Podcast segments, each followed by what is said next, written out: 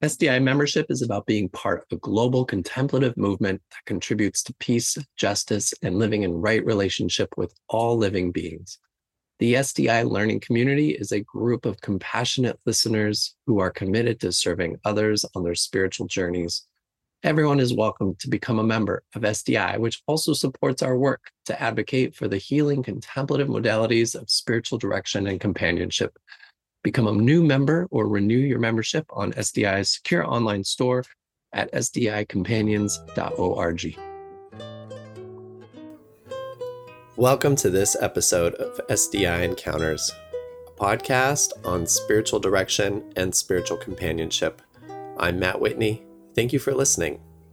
Learn more about our work and the work of spiritual direction and spiritual companionship on our website, sdicompanions.org. Recently, SDI Executive Director Reverend Seifu Singh Molares and myself had a wide ranging conversation about spiritual direction and companionship, and in particular, reconsidering some of the elements that we might consider to be universal. Are there common elements to the work of spiritual companionship that we can identify? For example, we often cite deep listening as a common practice. But what do we mean when we say that? We also consider and reconsider the generation of spiritual heat, how spiritual companionship has elements of contemplative practice, opening to new depths of awareness, and how to befriend the overwhelm that can come when we gain insight into the depths of our existence. We have posted this conversation as a five part video series on our YouTube channel, but here you can listen to the conversation in its entirety. We hope you enjoy it and reconsider for yourself some of the building blocks of your own practice as a spiritual companion.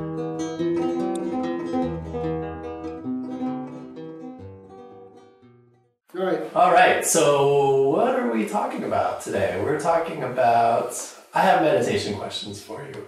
But you came to me because you wanted to talk about. Reconsidering spiritual direction. You wanted to talk about reconsidering spiritual direction and companionship. So, what do you mean by that? I don't remember. um, well, what I mean by that in the broadest sense is that a modality that deals with the great beyond is open to constant reconsideration because there's so many different portals and so many different entry points and exit points in and out of this modality. And that makes it very rich. And it's also, I think, quite important that we not um, settle into predictable patterns, as in, you know, we try to define what spiritual direction and spiritual companionship is, which is a worthy exercise. But if we're not careful, we're going, only spiritual directors and spiritual companions who do one, two, three, four, and five are worthy of the name. And that's not true. And yet there are authentic, mm, common elements to our practice, to the practice of our calling that need to remain but they're not as fixed as we sometimes think they are. So I think that's where I was going with reconsidering spiritual direction and spiritual companionship. And, and I would say on an ongoing basis and probably an unending basis. Okay, so just to frame it, I think the typical way we think about spiritual companionship, and you can correct me all along here, one on one relationship the the listening companion is there to and this is a term that is a little bit fraught but holding space. Yes. So holding space for for somebody to to share their deepest self. Yes. Uh, and for most of our members that is a, a vocational calling. Mm-hmm. they may operate an office or you know see clients over zoom.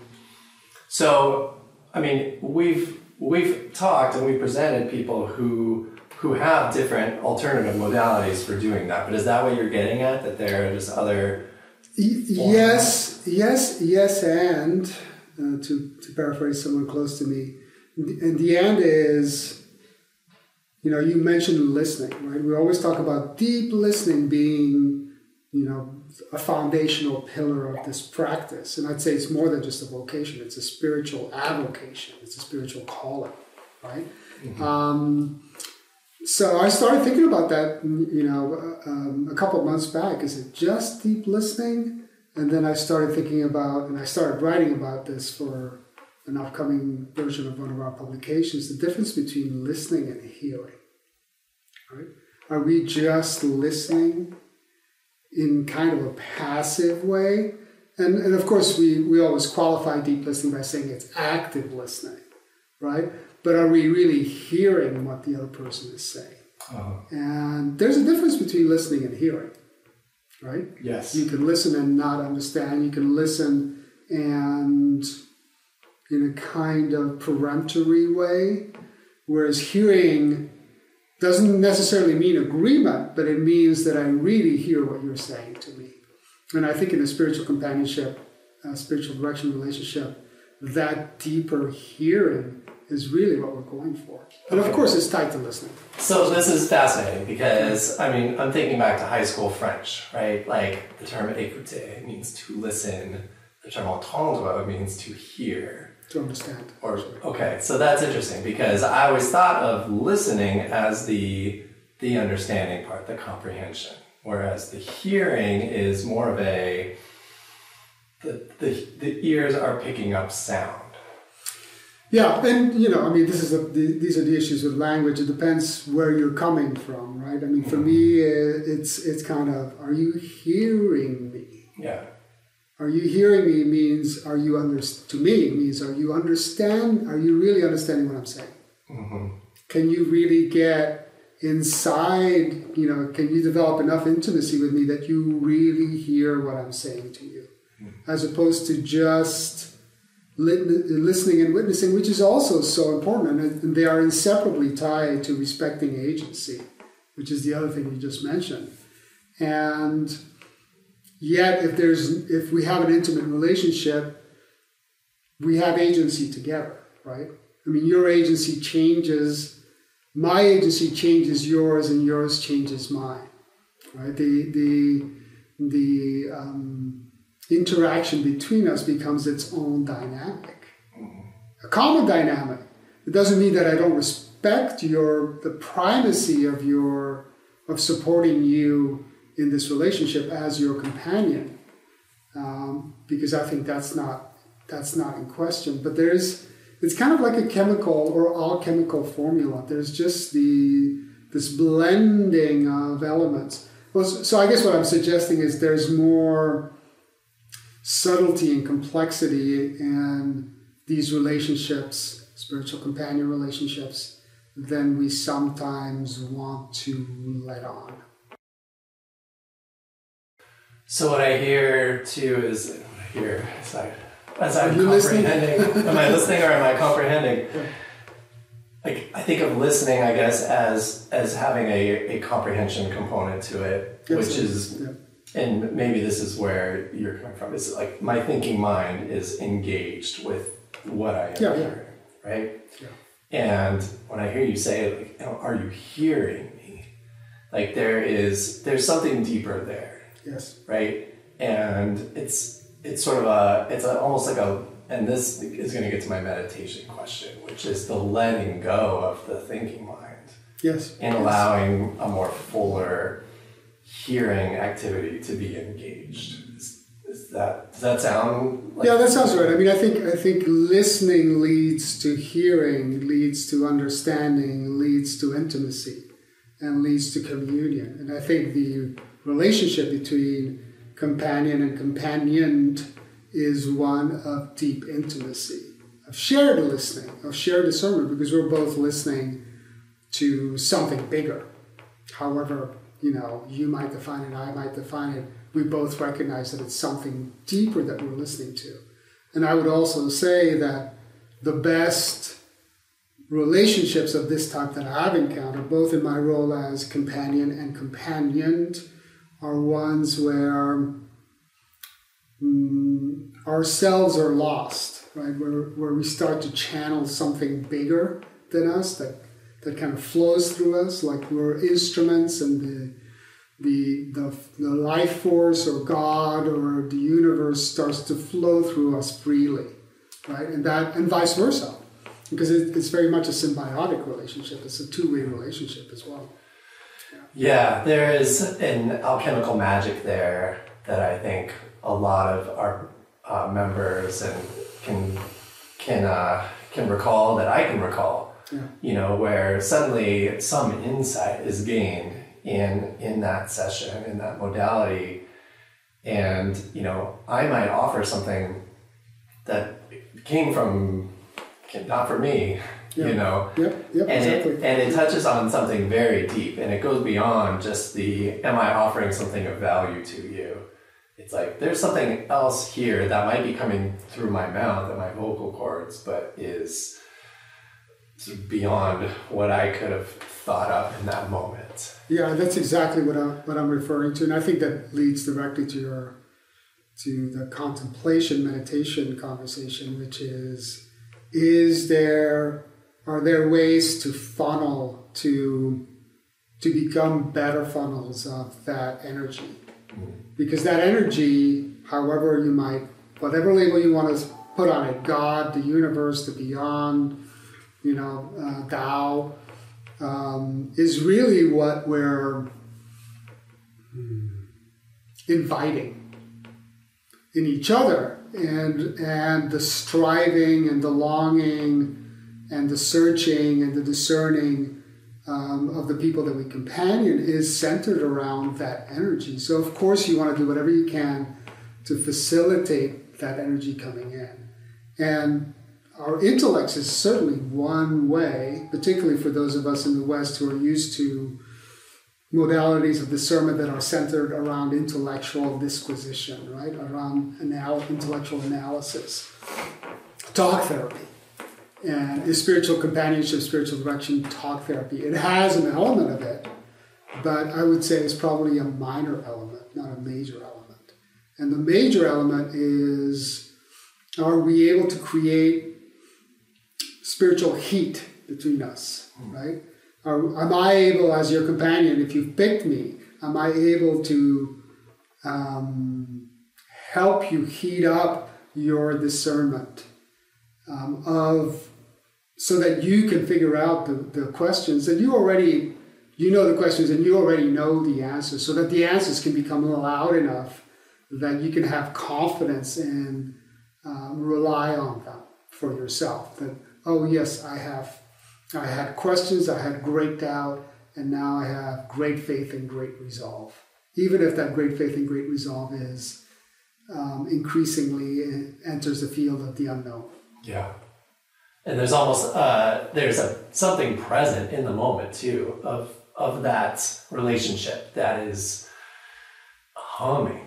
You know, mm-hmm. I mean, when you talk about that spiritual heat, it's like there's a burner turned on right? Yes. It's like an energy. But you can feel it. Yeah. You can feel it. We can yeah, feel yeah. it right now. And and I think that's that's the the beauty of this modality is is um, both parties when it's happening. You know, it's it's one of those there it is moments. It's like you can feel it. You can feel it. Something is moving and stirring. Something much deeper is moving and stirring. And when that movement stirs, it changes everything, right? I mean, you walk out the door with it. It's, it lingers with you. It enters your dreams. It enters your consciousness. It starts to pervade everything, right? So that call gets loud. And I hear, hear this from a lot of people I companion. The call that they're hearing, that little voice just starts to get really, really loud and insistent in fact obnoxious in a way like you know i will not be denied. Yeah. right? This call can no longer be denied. And that uncomfortable place is what we're going for. So i want to you, you started to speak to this but the like how do we do it? Like what are some practical ways that we can invite this kind of hearing that you're inviting us to? Yeah, and, and you know, I'll give you a very Taoist response, even though I think this is shared by all of the mystical traditions, at, least in my discernment, is that we invited by disinviting it, right? And and what I mean by that is not. Um, it, it's basically by, you know, we often talk about background, foreground, right? That some, some somehow the spiritual direction exercise, if it can be called that, is moving things that are in the background to the foreground of our awareness and moving things that are in the foreground of our awareness to the background. And usually, what's in the foreground are I need to get to work on time. I need to um, make my payments. I need to take care of my children. I need to make sure I, you know, tend to my partner, whatever the responsibilities of our daily lives are. And the stuff in the background is that little voice saying, you know, deeper meaning, I'm here, knock, knock, knock.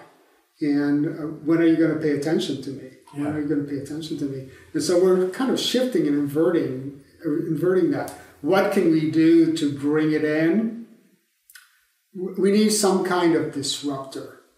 And the disruptive mechanism is not, you know, taking a hammer to a rock to try to demolish some obstacle in our path. It's actually learning to flow like water, which is why I use the Taoist uh, analysis. It's not it's it's nothing more than than opening ourselves up to a broader field of vision, opening ourselves up to flowing around rocks, to to just getting in the groove of things, spiritual groove of things, so that things can be revealed to us that are always in our field. We just can't see them. We just can't feel them because we actually let our intellect get in the way. Yeah.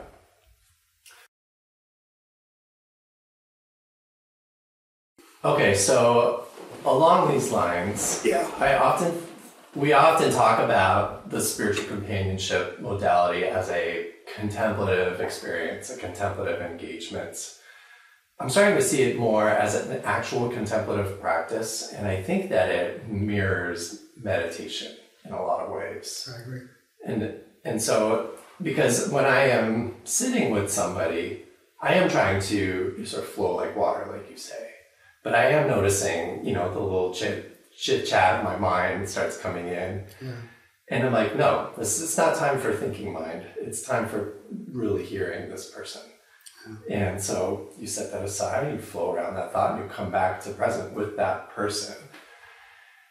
And that's that's the practice of meditation as well, mm-hmm. Mm-hmm. Uh, where we are.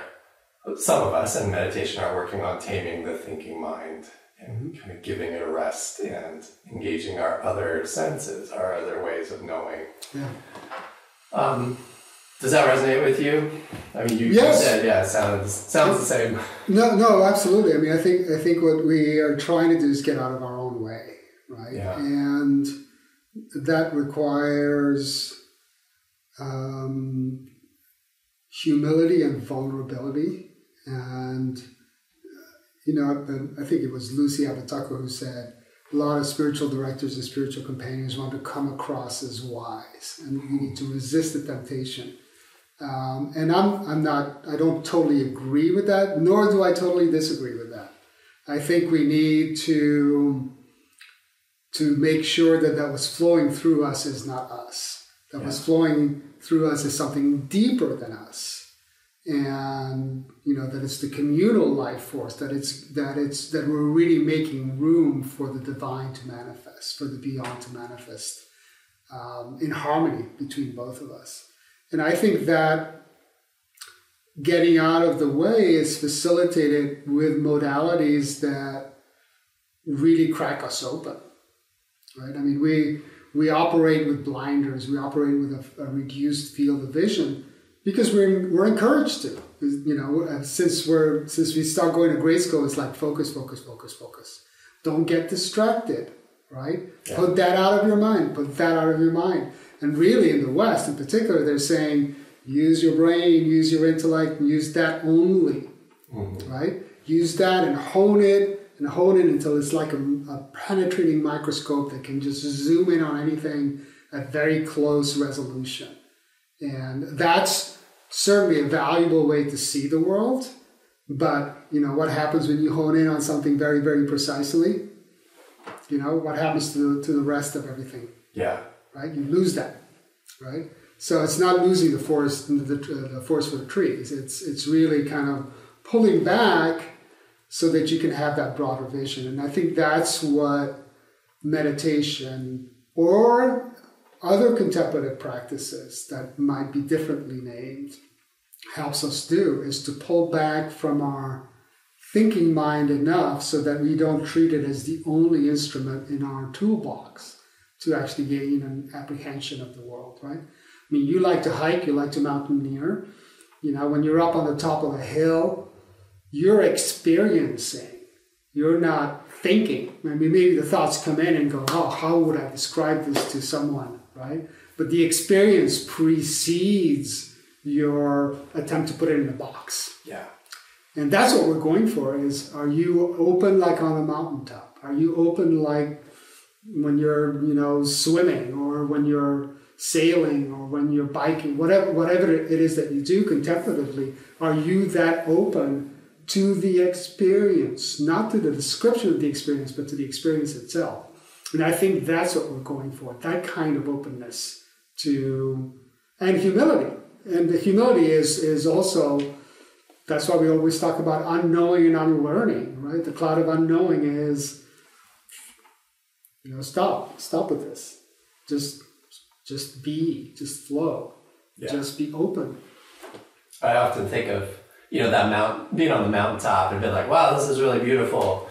The thinking mind is like I think of it akin as like a sad, whiny child that's like, pay I need to pay attention to this. Like involve me in this. I let's make some meaning here. Like what does this mean? You know? Yeah, it's like shh, it. Let's be here. You yes, making meaning. You know, you know, it's it, it's the saddest thing. I mean, it's not it's sad. It's an observation, right? I mean, we're I was at a wedding recently, and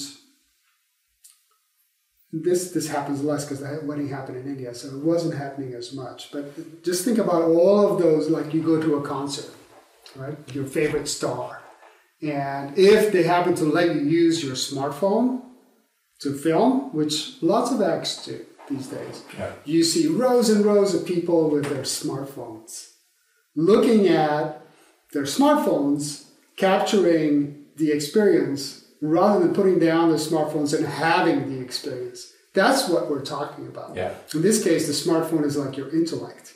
But you can see that what it's doing is actually reducing your field of vision and putting an obstacle between you and the experience yeah. itself. So that's what we're going talking about with contemplation and meditation is put down the metaphorical smartphone, put down your intellect. Mm-hmm. Now don't abandon it, don't deny it. I'm not asking you to abandon it or deny it, just put it down so that you can have the experience. Because once you have that experience, all sorts of mm, channels are open that will feed your soul in unexpected ways. Mm-hmm. It makes me think of this. I used to teach photography to college students, and I used to teach them this study, the scientific study of people in museums who would take pictures with the, of the art with their phones, and they were they would re- review after, and the people who were taking pictures with their phones were less likely to remember or have any kind of experience with the art than the people who didn't.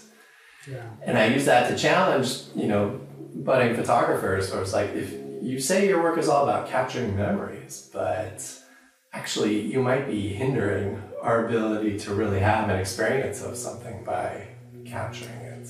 That I think that's exactly right, particularly in the in the realm of spirituality, because you anytime you put an obstacle, you're degrading the experience, right? Anytime you start talking about trying to describe it, and, and I'm not saying that that's not a valuable exercise, um, but it, there's no substitute. I mean, would you rather be up on that top of that hill that you, you know, spent 50 hours getting up and with your smartphone looking at the view, or would you rather experience it in its beauty and its majesty unfiltered? Yeah. For whatever it might move in you. Right. And what it might dislodge in you.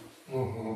Well, there's also a categorizing that happens there. And I guess that's the, the sort of meaning part of it. It's like, how do I capture, categorize, and compartmentalize this thing that cannot be captured or compartmentalized. Yeah, it's a, it's a form of colonialism. Mm-hmm. Really, it's it's it's you know I need this to be. It's like spiritual materialism. It's like oh I got I had this experience. I need to be able to package it so that I can show other people.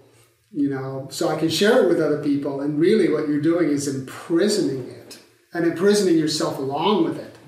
Right? rather than and people can can feel the difference. I mean it basically goes to authenticity right? If you if you have this experience when you speak about it people feel it. They have the experience too. Rather than is this math class? Yeah. Right. Uh, nothing wrong with math. Yeah. it's another beautiful way to to evaluate the universe but it's not really what we're going for when we're talking about you know the endless universe, the endless beyond, the, the beyond without limits. Yeah. So this is something I've been thinking about in regards to meditation. I want to run this by. Practicing meditation, practicing noticing when the thinking mind is engaged in its chatter and being compassionate about it instead of being frustrated, right? It's you know like, oh, I can't stop thinking. Being like, okay, notice that I'm thinking. Set it aside. Come back. Come back. Maybe it's just a word. Thinking, right? Just whatever it is. That is that that little spy, that little the observer, mm-hmm. right? That notices. Yeah. Sets that thinking aside. I I can't separate the, the notion that that observer is also the thinking mind? Um, that observer can be the thinking mind, and very often is because we're trained for it to be the thinking mind, observing itself, reflecting on itself, analyzing yeah. itself, right? Yeah. And that's conditioning, right? So that's why we're, we're kind of unconditioning ourselves and just letting ourselves flow. I mean, you know, I, I often use the image of a child, a two or three year old child, experiencing snow for the first time. That's the kind of mind that we're going for. The, that child is not going, oh my gosh, what are the, what is this water? What, what is the, you know, they're just like, I don't know what this is, but it is amazing.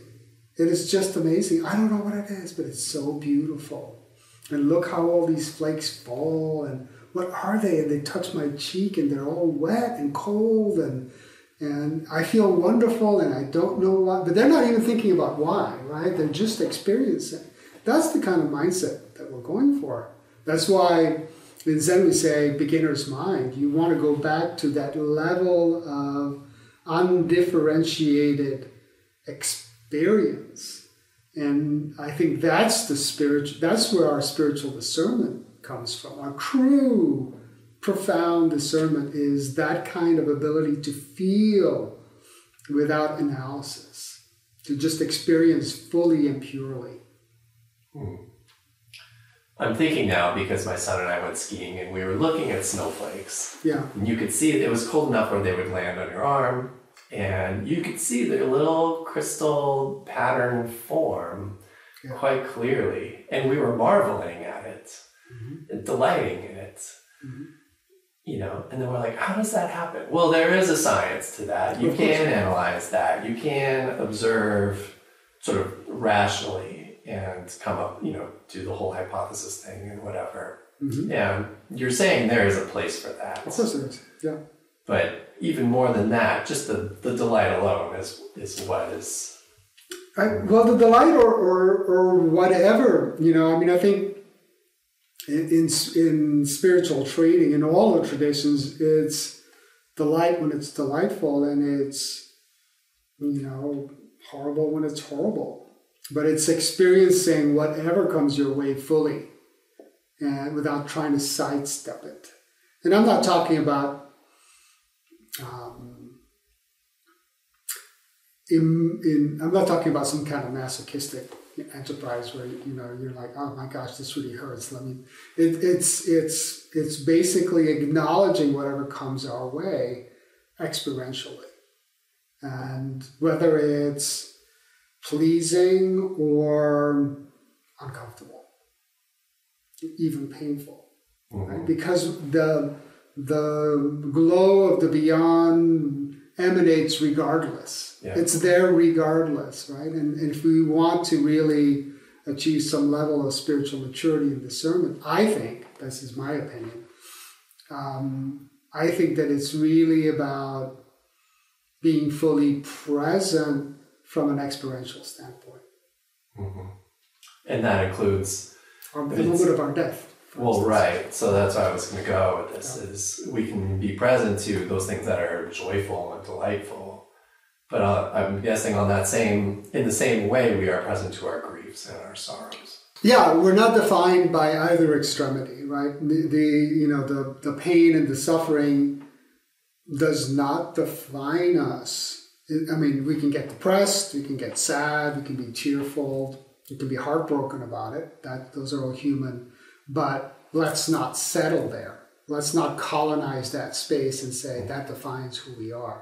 And the opposite is also true.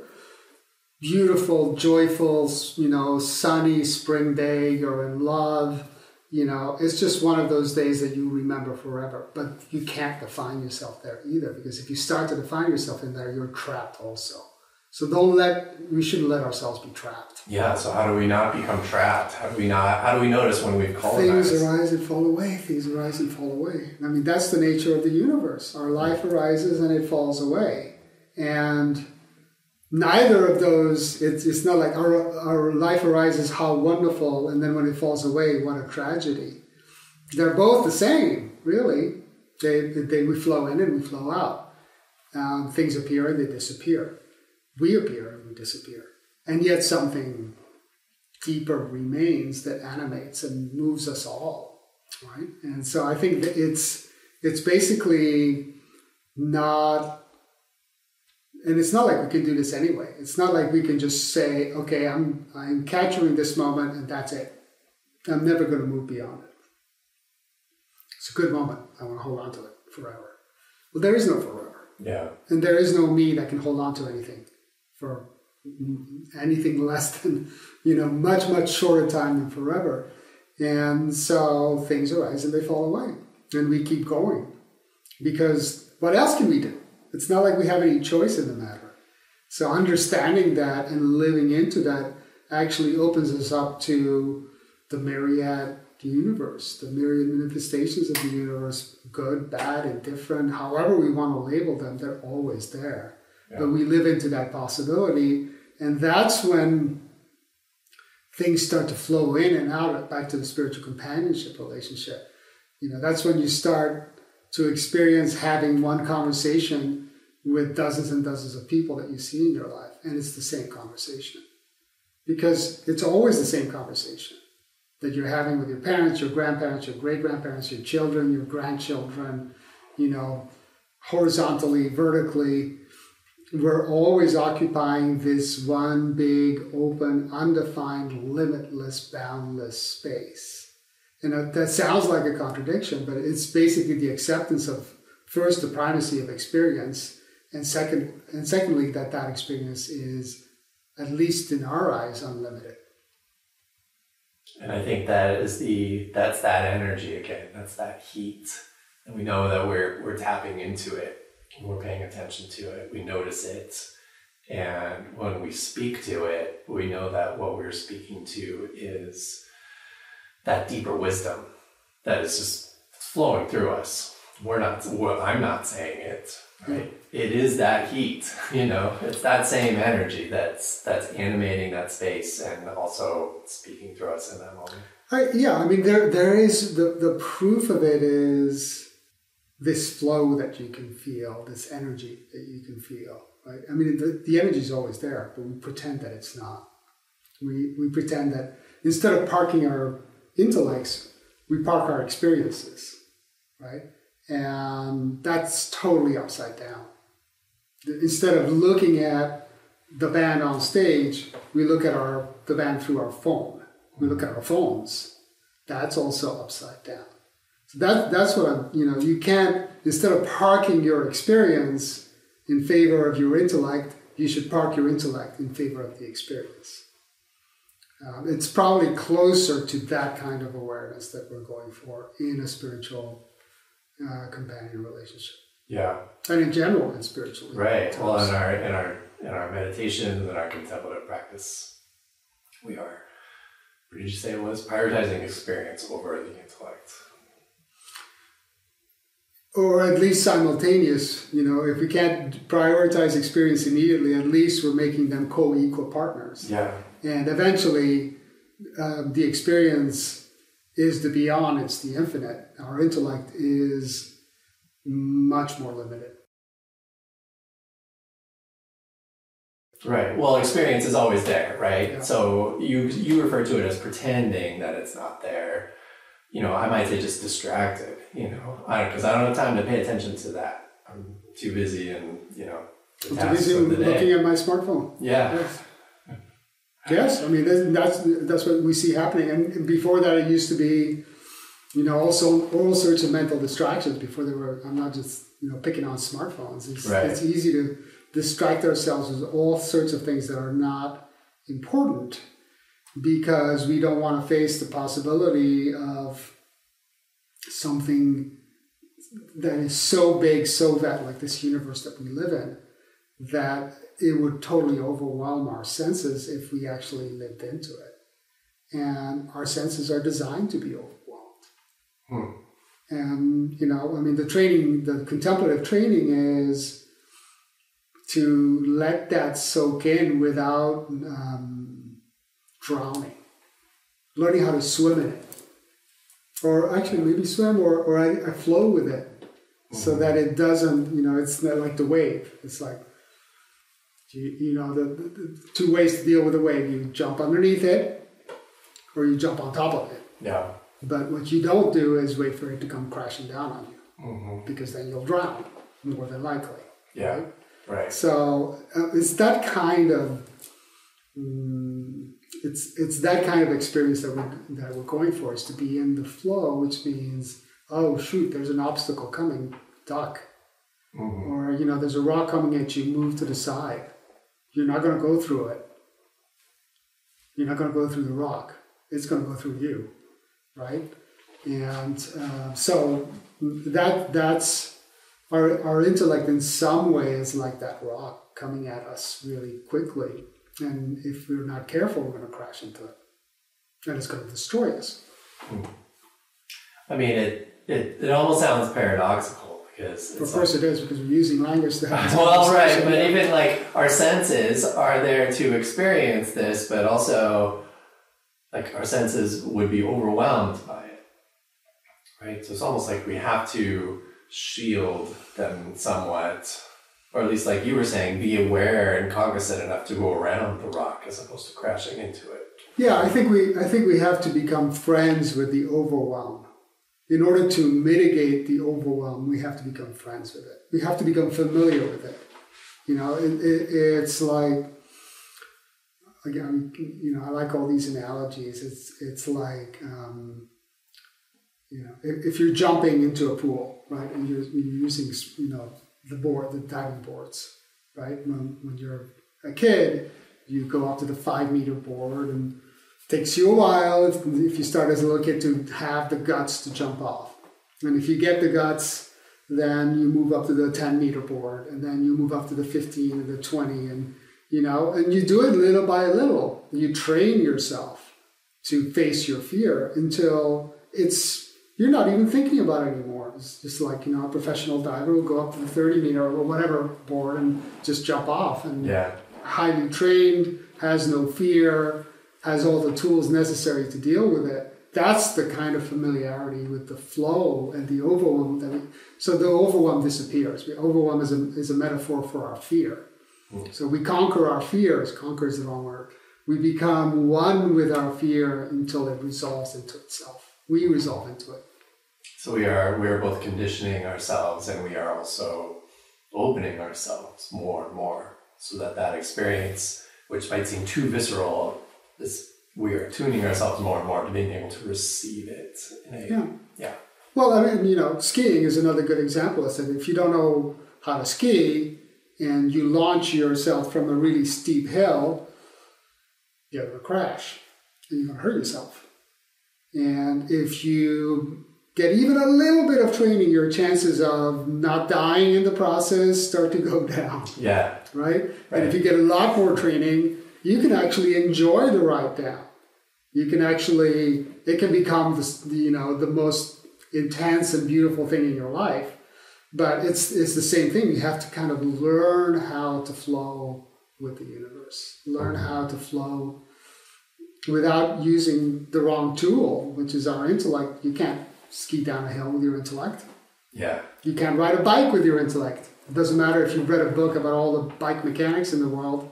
It's something you actually have to learn to do experientially. It's not something you can learn how to do thoughtfully.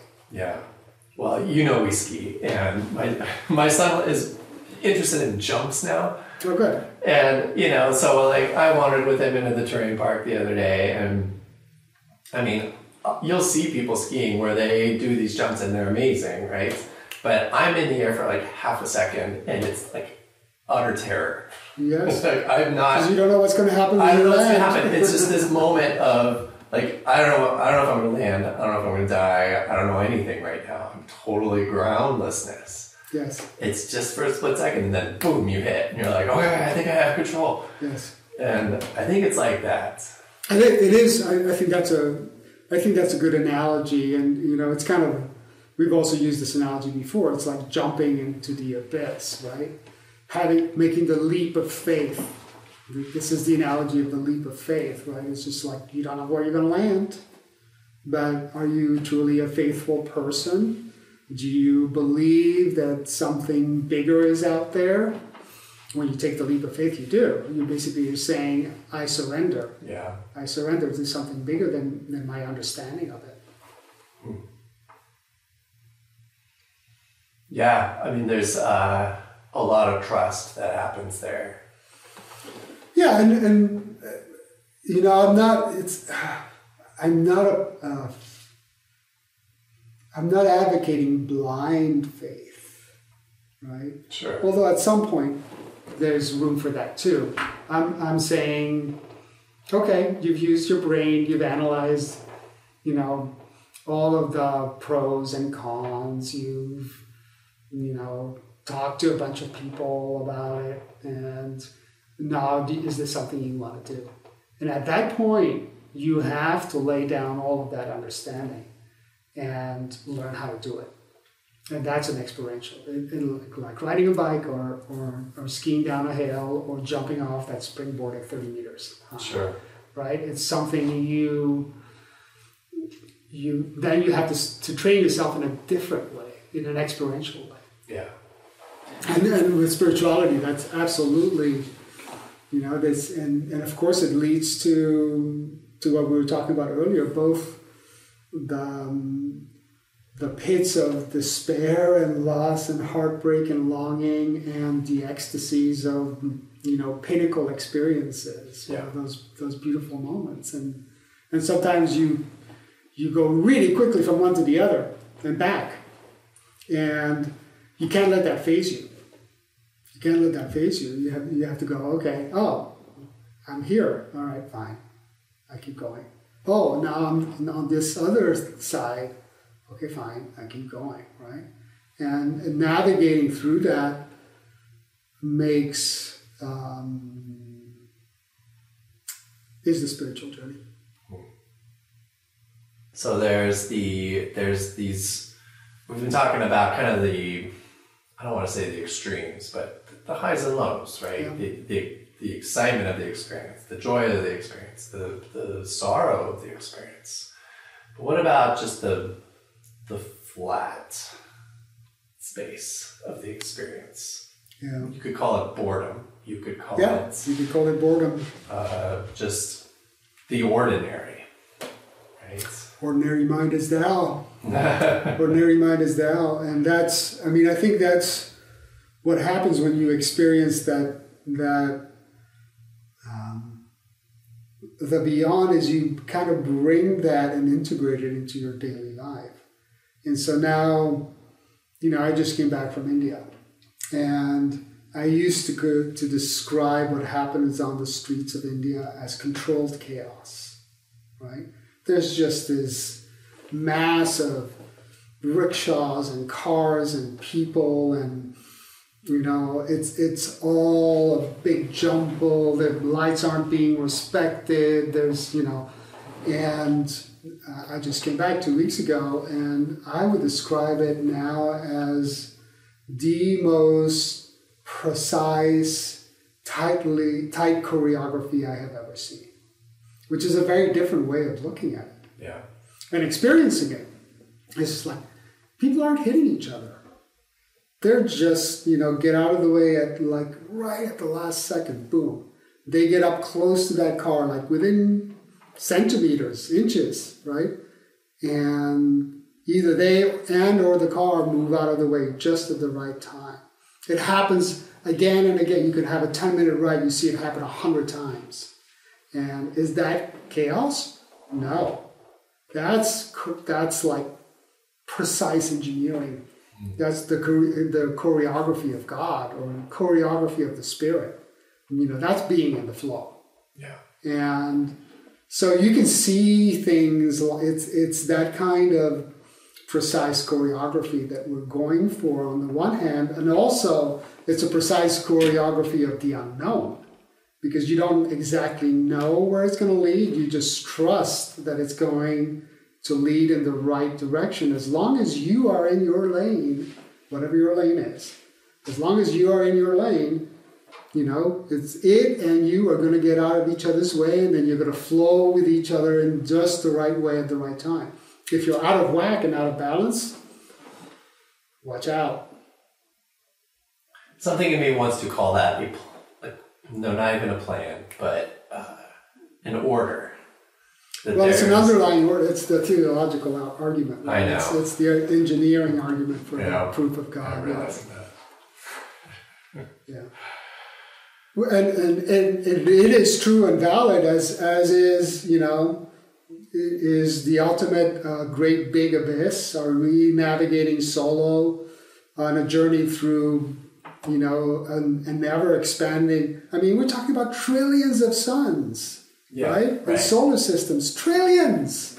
I can't even begin to imagine what that looks like from a number standpoint. It's so far beyond me, but I can experience it. I can experience. I'm experiencing it right this minute. What it means to be in the midst of trillions of suns and solar systems and an ever expanding universe. And that is a that's the difference. I think that's the difference in perspective. It is a difference in perspective. I mean, even you just naming it, that you're experiencing it, it's nothing special. No, it's nothing. I mean, it's, that's the daily. That's the answer to your daily life. Yeah, yeah. Question. How can it be boring? Can be boring if that's how you label it, but is it really boring in and of itself? Well, I mean, when you say you're experiencing it, I mean, what I hear is we're all experiencing it. Yes, of course. It's all happening to all of us. It's right not now. reserved for the special. It's it's it's um, it's a gift and curse. It's it's um, an experience that we all share. Absolutely. Yeah.